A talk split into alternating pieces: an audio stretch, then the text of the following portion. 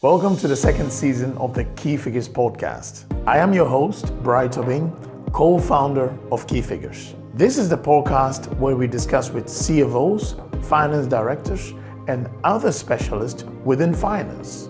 That is how we understand how these finance professionals use key figures and processes to support and challenge the management, and how finance is used to monitor and increase the profitability of the companies these finance professionals work in. Join me every Wednesday afternoon to pick the brain of a top notch finance specialist in a new episode of the Key Figures Podcast.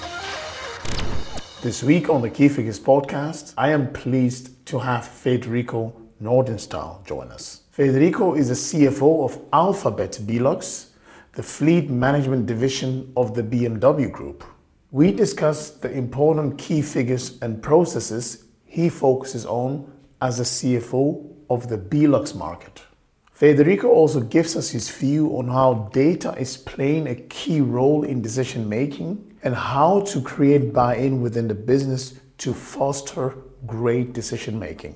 Due to his international career, Federico has gained a wealth of experience within various cultures, so we dive into what it means to be a finance leader working in a different country.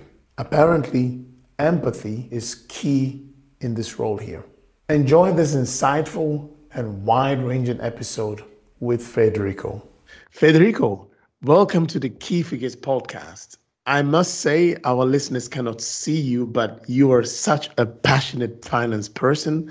And it's such a joy to have this opportunity to to um, to discuss with you. We will be having a wide ranging conversation. Um, but before we get to that, I always start with the same question, Federico. Who is Federico? What's your story? Thank you, uh, Bright. Uh, thank you for having me here. I uh, felt felt honored uh, to have the opportunity to share my story and, and what do I do and and uh, what's important for me in finance. I think this is mm-hmm. very very important to share with a wider community. Um, who am I? Uh, Argentinian by birth uh, interna- international by experience. Uh, lived in uh, South America, North America, mainland Europe. Have contact uh, uh, through the professional uh, environment with the Asian community as well, um, and lived in the UK and now in Belgium uh, yeah, a family person, uh, oriented, uh, very much uh, love my wife and, and my son, um, uh, enjoy uh, time off work and rebalance. and Belgium is a great place to be in for work-life balance. I'm discovering that, so it's it's okay. quite amazing. Yeah. Okay. B- before I dig into your current role and scope, why Belgium? You're coming from this fantastic um, Argentinian weather. Okay, today as we're recording is a great weather, but why Belgium?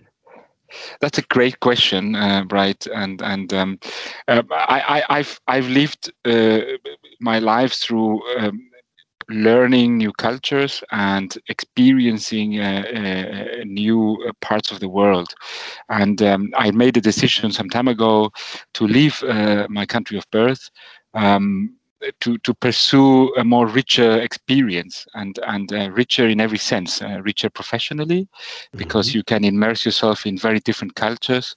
Uh, you can imagine south america and and canada was a very different trade. Um, and then germany also very different uh, in in its in its ways and the culture. And and then um, the one the one stable connection through through these changes has always been uh, bmw group. Um, and uh, and a very international career. And as you progress in your responsibility, um, then opportunities arise in different markets. And uh, I was asked, uh, "Would you like to to to come to Belgium?" And I said, "Actually, I had really never thought of it before." Uh, but it's a, it, it, it, it, was fitting and it still does uh, my experience and the size of the market uh, for the BMW group and Alphabet. So I said it's, it's I take the challenge and my first uh, CFO role for Luxembourg and, and the Belgium subsidiary. So uh, very very very very good. And so far I've enjoyed two two and a half wonderful years here in Belgium. Great. Can, can you maybe give us a scope of your current role? Obviously, you're a CFO, but can you just scope it for us? Yes, I mean um, to understand what I do, uh, you have sure. to understand uh, uh, Alphabet uh, company belongs to the wider group of, of BMW. Yes. In, in in in Belgium, there's uh, three entities. So the NSE, the one that sells the cars, and then you have Financial Services BMW, which does uh, primarily finance for retail, and Alphabet, which will do corporate fleet management and and, and operational lease. Um, and and then each of these entities have their own set of boards to manage the subsidiaries subsidiary. So my scope in this um, board of management is uh, the chief financial officer. Yes. Uh, what does that mean? It could be very different for different companies. Um, what what it means at BMW Group is uh, you do the, your typical core finance function, so financial reporting, uh, financial controlling, your treasury side, um, and uh, it used to be, or it started with my also risk management, but we decided for the complexity to carve that out of the responsibility of the CFO, mm-hmm. um, and and then it it, it is extends uh, also to compliance and legal. Sure. Um, and and this uh, scope extends to both the Belgian market and Luxembourg, which although they are very close geographically, they tend to be very different. Yeah? So it, it, has its flavors. Yeah. Yeah. Uh, different flavor. Yeah. Okay, we, we're going to ease it in uh, a, a, bit a bit uh, slowly, um, starting with the key figures, right? Um, having the full finance scope um, um, with, within your, your area of responsibilities. What are the key figures that you focus on on a monthly, quarterly, and yearly basis? Yeah, I, this is this is a really good question because often um, people have this question: What is the CFO looking at? Huh? So mm-hmm. so so, or what is the, the controller, which was my prior uh, role? And then I, I realized I looked at very different figures than I used to when I was a controller and when I mm-hmm. transitioned into into a CFO role. For me, of course, financial figures are very relevant, uh, but the first and, uh, and and part of my daily coffee routine is my mm-hmm. sales, my daily sales uh, figures, so order intake, uh, and and what what type of profitabilities uh, per order we're bringing. Um, mm-hmm. is, is for me, it's a good measure of the pulse of a company. Yes. So how are we doing? And then um, you might think, okay, on a daily basis, you cannot really best guess what the month is going to look like, what a year or what a quarter is going to look like. But it gives you a big, big, uh, uh, in our business, it gives you a big uh, representation of where you're heading. So for me, the pulse is on the sales figures, right. uh, where it is daily, weekly, monthly, or quarterly. Mm-hmm. Uh, and then how those sales figures relate into the profitability of the new business. So you have to think our, our, our business is a portfolio uh, of vehicles. Yes. Uh, and then some cars come back, so they are terminated from the operational lease. Mm-hmm. And uh, uh, not to enter too much into technicalities. And then we have new business. So the, the portfolio has already a, a pre-fixed profit stream. Yes. yes. Uh, so it's very important to monitor that, of course, but much more relevant is how the new uh, business dripping or bringing what type of profitability per unit you're bringing um, because this this then determines ultimately at the rate of exchange uh, what your uh, industrial PNL or your PBT yes. at the end of the road will be yes. so I look primarily as, as you see at at the sales figures controlling figures so basically financial control figures uh, where are we with our cost per contract operational expenditures um, really an x-ray uh, of, of of the company from a financial perspective and uh, why is for me important also focus on the bottom line is because it is in my opinion the multidimensional figure which in the end if you do a lot but you're not bringing profit why are you doing it? Indeed. Love it. Love it. Um, i always say that it's great to look at um, key figures what you're focusing on in the dashboard right? But but it's even more important to understand the processes that are leading to these key figures. What are what are the typical processes that maybe not with your morning coffee but that you pay attention to? This is a great point right? I mean a lot of people uh, that i've met and even myself in the past uh, have made the, the, the, the, assumption or the pre-assumption that something works in a way and produces a result that is given and presented to you in a specific dashboard in a KPI. Mm-hmm. And then mm-hmm. you see the development day by day or quarter by quarter. Mm-hmm. And then you have a pre-assumed way that that figure comes to be. Mm-hmm. Um, and then uh, life uh, taught me very quickly that you you you need to operate at different layers of complexity or detail. Uh, so it's it's it's good to to to have the, the top KPI figure or the, the ultimately the, the dashboard, as you said, uh, yes. what what it what it what it reflects. But far more important is understanding what's behind it. Uh, so, what type of process leads to that? What type of assumptions that figure uh, or key figure includes? Do we make assumptions on risk for the future? Do we make uh, or cut assumptions uh, to make it a simple production of the of the dashboard on on uh, on duration of a contract or things like that? So that's those are just two very simple examples. But when you then add the full complexity of managing a, a company from a financial perspective, uh, understanding each and individual process that leads to that figure beyond your financial uh, uh, capabilities or beyond your financial upbringing makes a big difference in when you then see a trend or a trend you don't like mm-hmm. of this key figure, what type of actions or management decisions you can trigger to ensure that you take real corrective actions and not corrective actions that are based on perhaps assumptions that were not so true. Yeah. So, and the, the process, looking at the process, is what brings you that knowledge, nothing else. Yeah. In my mind, or at least in my experience. Yeah, f- f- fully get that. Um, Federico, what I would like to maybe maybe dive very quickly into is what happens before that process. So you you might be looking at the sales process, you might be looking yeah. at maybe the typical order to cash. I fully understand that, but but I I speak to a lot of CFOs and also CEOs, and typically the CEO is also looking at the pipeline and the pipeline management, how the conversions are. And typically when I speak to CFOs, they say, yeah, but that that's a marketing thing, that's a sales thing. I just want to see the result just looking at the way you're laughing with this question, I can imagine that you might be the type of CFO that is also looking at that. Is that a correct assumption? Yes. Look, um, uh, I've um, I've learned that uh, not just as a CFO but also as a controller, I've always been interested in uh, in uh, in the process beyond the financial uh, remit. So so once we get it, and, and and then you can account for those results, and uh, of course order to cash uh, and everything else. Um, but if you don't take care of what's coming, mm-hmm. and you don't plan using the funnels or the pipeline, whatever you want to call it, yes. and understand the speed uh, of conversion when a crisis hits uh, like 2018 when I was in Treasury. I, I, I, always used to look beyond that as well. Um, or uh, lately, yeah, with the Corona crisis, where mm-hmm. we here in Belgium, a lot of industries, especially retail, uh, were affected.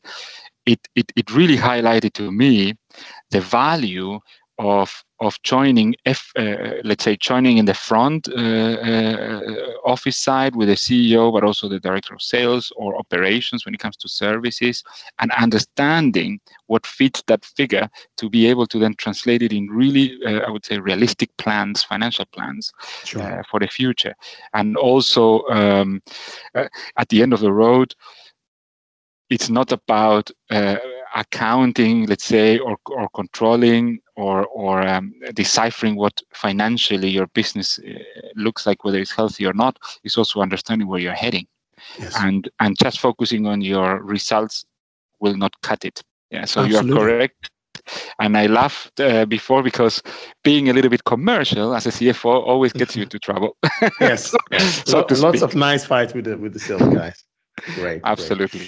Um, you, you, already mentioned the word treasury. It's one of your, I think, your key assets uh, that you've obviously built um, the rest of your story on.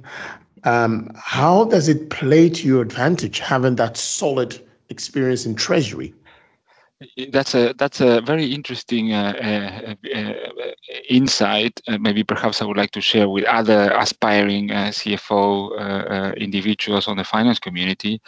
That um, of course I'm biased to it because treasury has been for the most part always in my heart. I'm very passionate about the treasury and and and, and treasury, not your simplistic view of of the old traditional accounts payable, accounts receivable kind of department and daily cash flows, but more about how you shape your balance sheet and how you leverage uh, your business in a proper way and how you hedge your risks or your coming risks, uh, whether it's uh, currency risks or, or, or raw material risks.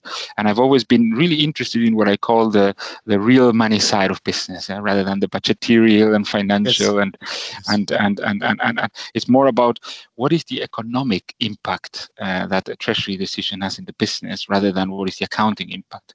And you can't. Can, can I quickly interrupt you, uh, yes, Federico, because I feel that that portion, I'm not saying is disappearing, but I talk to a lot of finance people um, from finance manager way up to the C level, and I feel that that portion seems not to be that well anchored within them.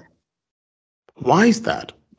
Good question. Um, perhaps you have to experience or had experienced treasury to understand it and i have a lot of discussions with colleagues uh, when i was in treasury that were in, in finance controlling uh, or yes. cfo where i said look your accounting impact it's measured in a way but the economic impact is far more prevailing Yes. Uh, and it's a long-term approach. So the issue is if you are measured, and this is, uh, I think, uh, a, a, disadvantage of modern uh, financial uh, measuring systems and, and, and, and, and accounting principles, where you have a periodic view of your results, and then the trade-off of perhaps going completely uh, at a loss for a specific year for an economic gain in the future overall is is lost. And unless you have had that experience where you say actually you know this this is good business overall, but we are going through this in a planned manner, and only a treasurer mindset uh, uh, can give you this uh, is very relevant. And and and what you're saying that uh, maybe perhaps this is lost or is anchored. Perhaps some corporates have more sophisticated view of treasury than others. Uh, some small mid-sized companies more difficult. Uh, treasury experts are difficult to find. Uh, but more important, treasurers that see their work with passion and and, and understanding, um, and how their work might impact uh, the results at the end of the road is also even more difficult to, to, to find. But but I I think if you had the chance and you haven't done it, I would really highly recommend to go through the exp- an experienced treasury department. And you know what? It doesn't need to be long term. A lot of people think, oh, now I was going for CFO and I'm a controller, and now perhaps I, want, I need to do some treasury experience. I have to say that's not the, necessarily a long term thing. You can uh, find a project and, and do it along with the treasury colleagues, and then, sure. and then understand what triggers, what thoughts are triggered behind it. Yeah. And Great never advice. lose never lose sight of the economic impact because economic impact cannot always be captured in this periodic way and then you need far more time to capture that real economic impact yeah? So basically your net present value view versus your your periodic view Yes, absolutely, absolutely. Uh, it it also boils back into storytelling. We will come back to that uh, a bit later in this because uh, being able to convey convey a message um, to the higher management um, that transcends essentially the, the the periodic way of thinking is something that I see that a lot of um, um, finance specialists and even CF, CFOs struggle with. Um, um, but but but we will come back to later because I wanted to maybe shift gears a bit. Um, you just said the BM, BMW brand is, is, is a well-known brand in the market, um, and and with the electrification, I would say coming up, I can imagine there is a lot of data that needs to be handled not only by the engineers but also by the finance team. Um, why do you think a lot of BI um, um, data projects essentially fail? Not because they didn't deliver what they promised, but actually what they delivered didn't bring the added value that the users actually want. Why do you think that? The, the, the, this is multiple questions in one. I think I think first let me tackle the uh, the electrification, and I think in Belgium is now probably for the listeners of Belgium and and and, and also the Netherlands most most likely. Mm-hmm. But overall, uh, uh, governments are pushing uh, for electrified mobility, which is absolutely uh, the right thing for the future. I I I, I think so uh, personally, um, and and and finance sits at the center of in, in every company of, of allocation of resources. Yeah? So mm-hmm. a big role of CFOs, controllers, and, and accountants is uh, okay, decide where is this resource best utilized.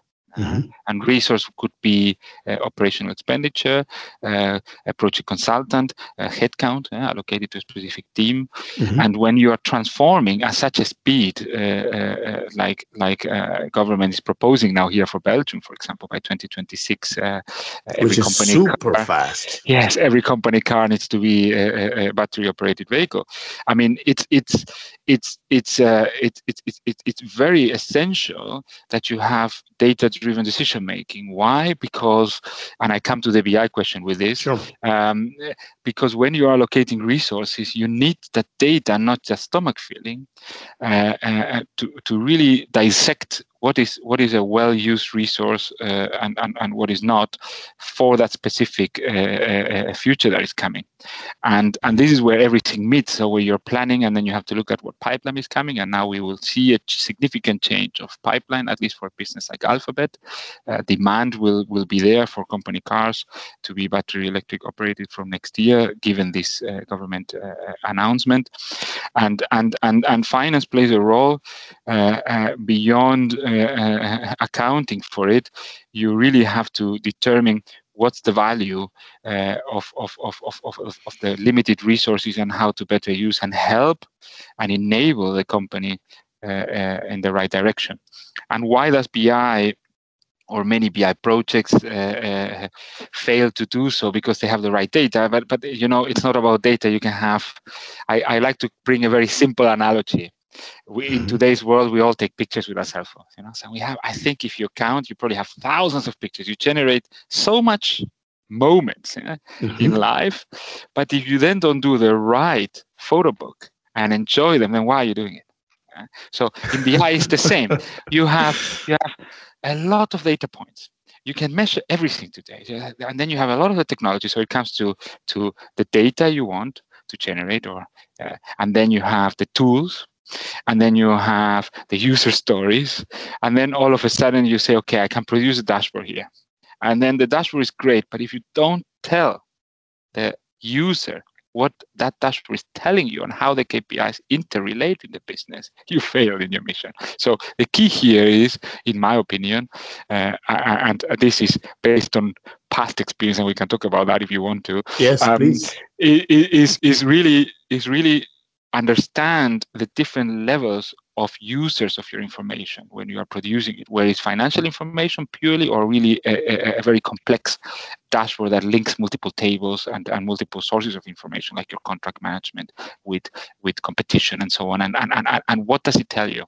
And how you can translate in a simple punchy line if you want to this is where finance meets sales or marketing yes. so that so that your message is, is heard and when that message is heard, then proper actions are taken. Because ultimately, why we do this information gathering, these dashboards, these user stories, and you name it, is at the end of the road to, to enable rich and data uh, rich business decision making. So it's how to transform that data into valuable insight and information. And information is one thing. Insight is also, uh, uh, uh I would say, predictive prognosis. Yeah, so predictive anal- analytics. So not just reporting the past, which most of the BI projects do, is then how you then using that past information extrapolate meaningful information for the future. So scenario thinking. Yeah. Yes. Yes. Okay. Um, you, you, obviously you are not at a liberty to give more. Um, I'll call it uh, personal stories how how this has been. But can you just give it a try without going to details how yeah, how I, things I mean, have been?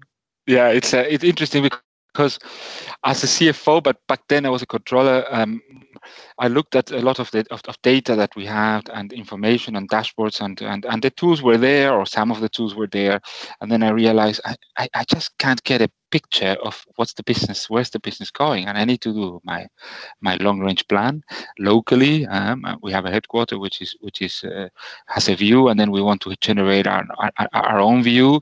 And in large corporates, uh, uh, you, you you have a tendency tendency to have a lot of information uh, focused towards the shareholder or focused towards towards the headquarter needs, and then uh, there's also a local management needs, and you have to generate this information with limited resources.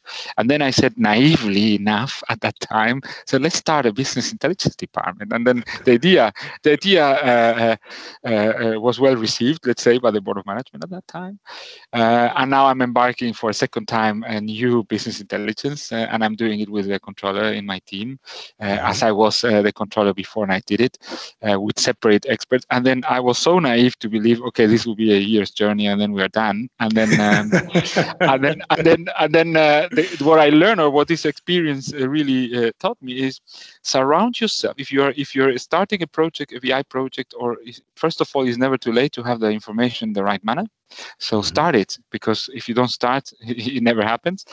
Um, so so, but what it taught me was it's not enough to surround yourself with the technical guys, but you need them, of course. Mm-hmm. So you need the, the, the, the, individuals in your organization that uh, that can build you the BI infrastructure, that can that can uh, uh, create your data dictionaries, that can suggest user uh, users uh, uh, user story and so on.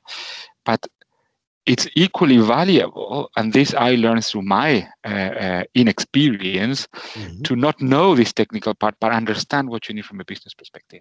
So bring along in the team also, uh, uh, if you're able to or capture their interest, individuals that come from different areas uh, operations or sales, uh, human resources, depending on what type of BI project or BI dashboard you want to attend uh, to, including finance as well. They are not necessarily technical and they can learn some of the technicalities, but these individuals are the link between what you build and what the user needs. Yes. And coming back to your past question, uh, and I believe that, the, that that was the key in my experience. Uh, the key uh, uh, factor for success was to have that bought in not because my technical guy is telling me that the data that you're seeing is correct, but because my business ex colleague understands what I need to manage my side of the business. And that's much more powerful than any technical explanation that you can give. Mm-hmm maybe a sidestep on this because what I've seen in my career um, as, as, as a business controller is that sometimes, even though the data is saying A, um, the business comes back to say, no, Bright, it's not possible. We've been in this business for so many years. What you say is just not correct. Go back, do your homework. And that sometimes people come into a session with a preconceived um, decision. and it's just confirmation bias, right? How, Absolutely. How, how, do you move them in the most empathetic way um, towards, look, guys, this is what the data is saying?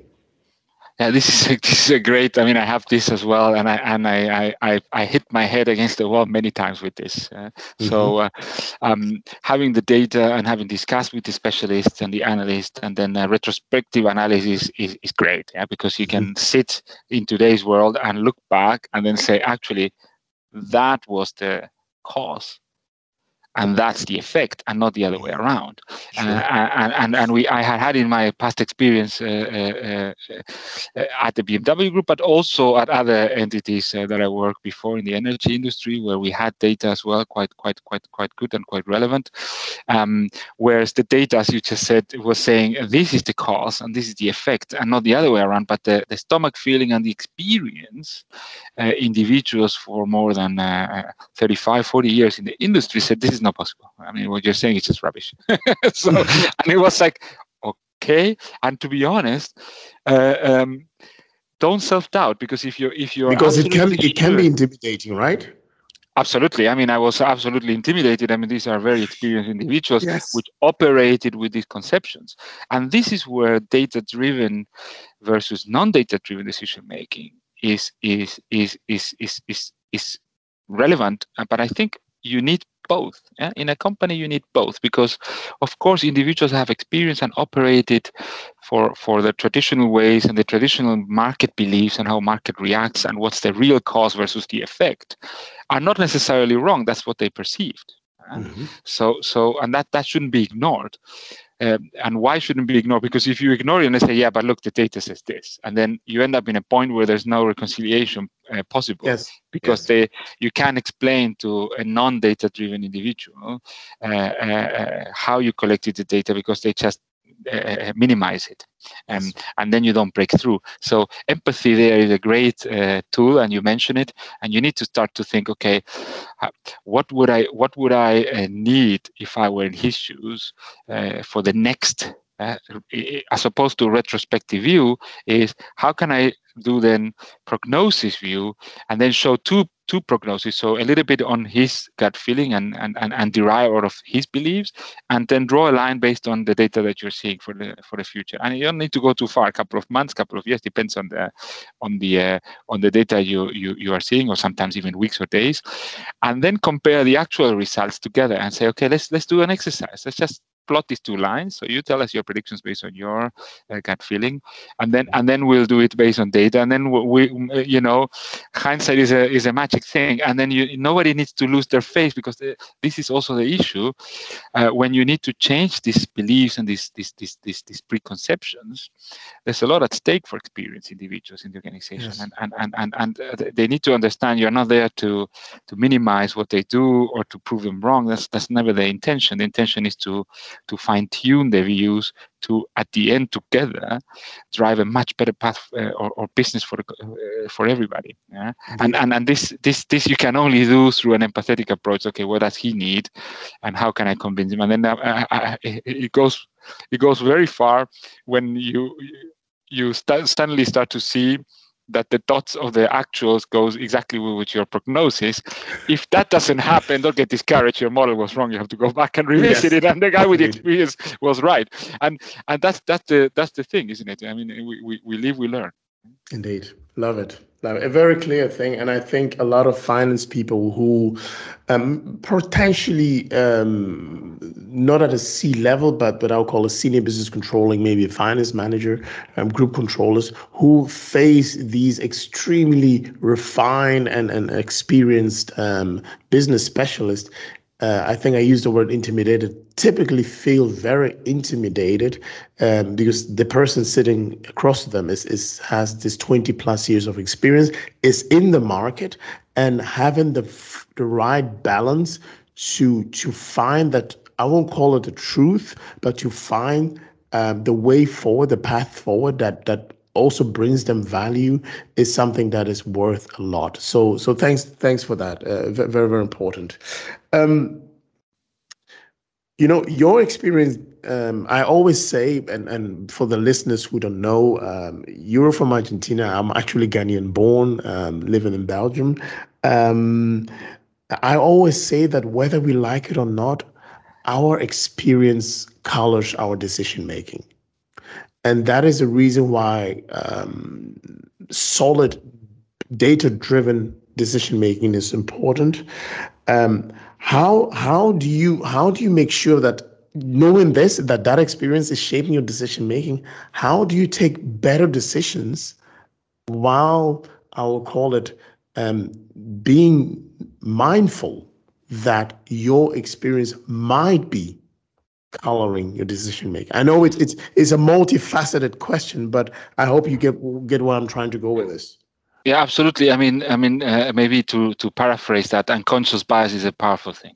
It's, and, huge. And, it's huge. And I think I think you're absolutely right. Um, we all get into into a decision point where it's at a at a C level uh, uh, or, or, or or or or at any level. Uh, whether it's professionally or in life, of course, we carry our unconscious bias behavior. Uh, uh, but being conscious is is the first uh, uh, uh, point in enriching your decision. And you said, okay, how you make better decisions? To be honest, I make decisions. Time will tell if they were better or not. um, but just to, to bring some some some uh, funny side to it. but, but but but to be honest, I mean, what what this this um, international experience and it's true i'm from argentina and i and, and, and was educated there achieved my accounting designation uh, back then in the days then moved to canada was a very different professional experience and then uh, as i said before germany and, and you name it and i met a colorful, let's call it like this, colorful uh, uh, uh individuals with very different views, very different uh, unconscious biases. And then what that taught me was hey wait a second i'm leaving diversity. So it's not enough to say hey i'm you know i it's now a trend yeah on the corporate diversity yes. embrace diversity. But what is it? What is it? Why do we want to embrace diversity? And this was actually something that i and, and, and sorry i talked about the bmw group but it's a big part of my life uh, these course. days. Um, and and diversity is at the core of what the BMW Group does, and Alphabet includes included. And and being a diverse uh, uh, company or, or, or embracing diversity uh, in today's world is sometimes uh, misused, uh, but this has always been the constant, uh, and that's what kept me within the BMW Group as a professional, because it really fits well with my core value of diversity and, and and being a diverse individual sometimes and sometimes not so much um, taught me that it is very important to listen mm-hmm. uh, to the different unconscious biases and understand or try to perceive them, not to listen because you will not listen to them, but try to perceive, okay, how do, how do I fit and what is what is their perception? Oh, here comes the South American, you know, passion and loud. And yes, it's true. I'm the awkward in the room. I mean, everybody knows it, and my colleagues that hear this probably will laugh about it. Um, but uh, but give it time and understand everybody's upbringings and every everybody's culture and a big part of the integration into a different culture for me has also been understanding beyond the office environment. So really mm-hmm. looking into the history books or doing some google research to say okay how is what is what has shaped this country? Has there been wars in this country? Has been what has it been? And then understand how their unconscious bias is brought to the decision making yes. versus mine. And then try to to work together into saying, okay, how do we how do we use these diverse uh, uh, uh, ways or this diversity into better decision making, and try to do it in a natural way takes a long time. Uh, and one of the best experience in my life, and, and if anybody wants to move to Canada, I will highly recommend it because okay. it's by it's such an open mind environment and such a diverse uh, uh, flow in the office uh, that nobody feels feels judged nobody feels less no matter where you come from and and every opinion is heard and then and then a, a, very pragmatical decision comes out of it. And that that experience i believe that experience really shaped me in understanding it doesn't really matter where this idea is coming from uh, as long as it's a good idea and you can enrich it with your own uh, diverse uh, thoughts, then you ensure a good decision. Great. Great. So I hope I answered your question. No, you did. You did great. Quite a turnaround, but uh, no, but, but it's, it's it's such an important theme, and I believe, and you obviously feel it, uh, Federico. The higher you go up the chain, the more these things are becoming so much important. Absolutely. And and I one of the reasons why I'm doing this podcast, I really believe that even up and coming talents within finance should actually realize that when they're sitting at the table, let's say uh, a factory controller, right? Sitting at the table with the factory manager and going through the key figures of the month, they also need to understand that it's not just figures they're trying to convey, it is a story they're trying to convey because we're human beings, and how you tell a story that fits that person's worldview is so important. So, so great, great answer. I'm very thankful for that. Absolutely. I mean, I, you can I can't stress it enough.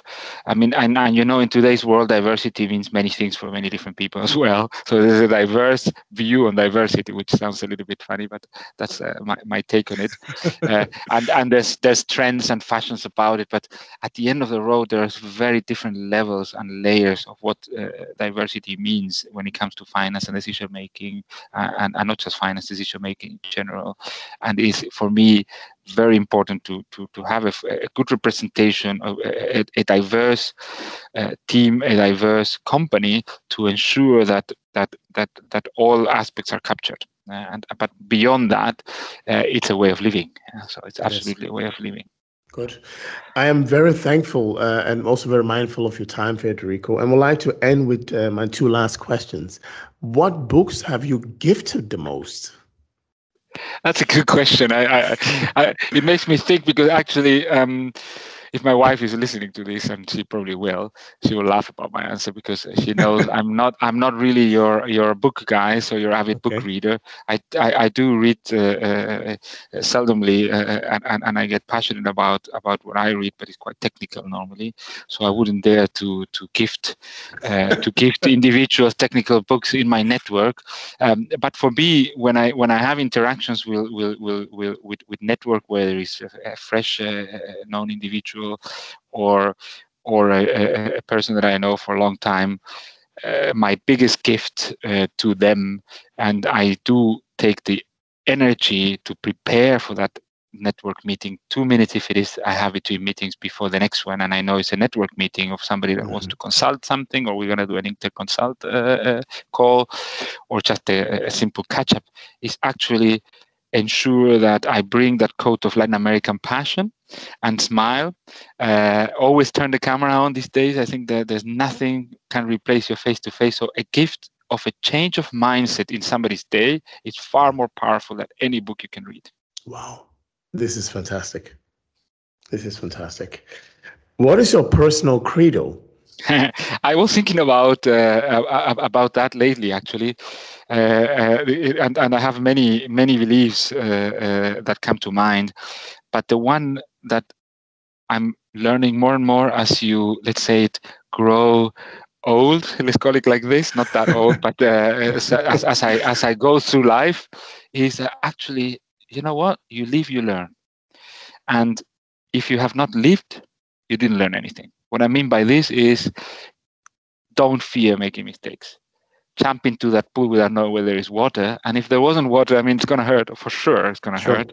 Uh, but if you don't experience that, then you cannot use it and enrich your your your personal experience for the future. So for me, live and learn, and don't fear. I mean, if you, a lot of people, I I, I have met a lot of people um, in my past uh, uh, uh years that said, "Oh, I'm not ready for the next step." You know, talking to the financial individuals. Mm-hmm. I mean, who has ever been ready for the next step?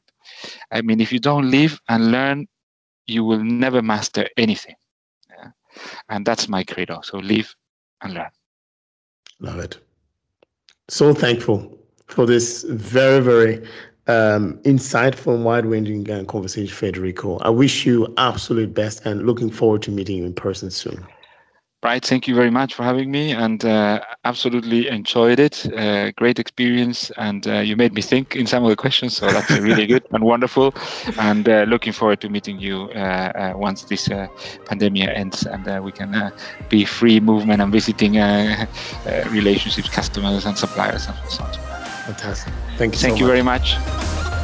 Thank you so much for listening to another episode of the Key Figures podcast. Do you know a top notch finance specialist in your network with a rich experience and knowledge to join as a guest on the Key Figures podcast? Someone with such an exceptional experience and track record that having him or her on our podcast will help other finance professionals to up their game? Let us know by emailing us at podcast at keyfigures.be. Let us also know which topics you would like to see covered in the future on this podcast. And if you like this podcast, please share it within your network. See you next week for a fresh episode of the Key Figures podcast.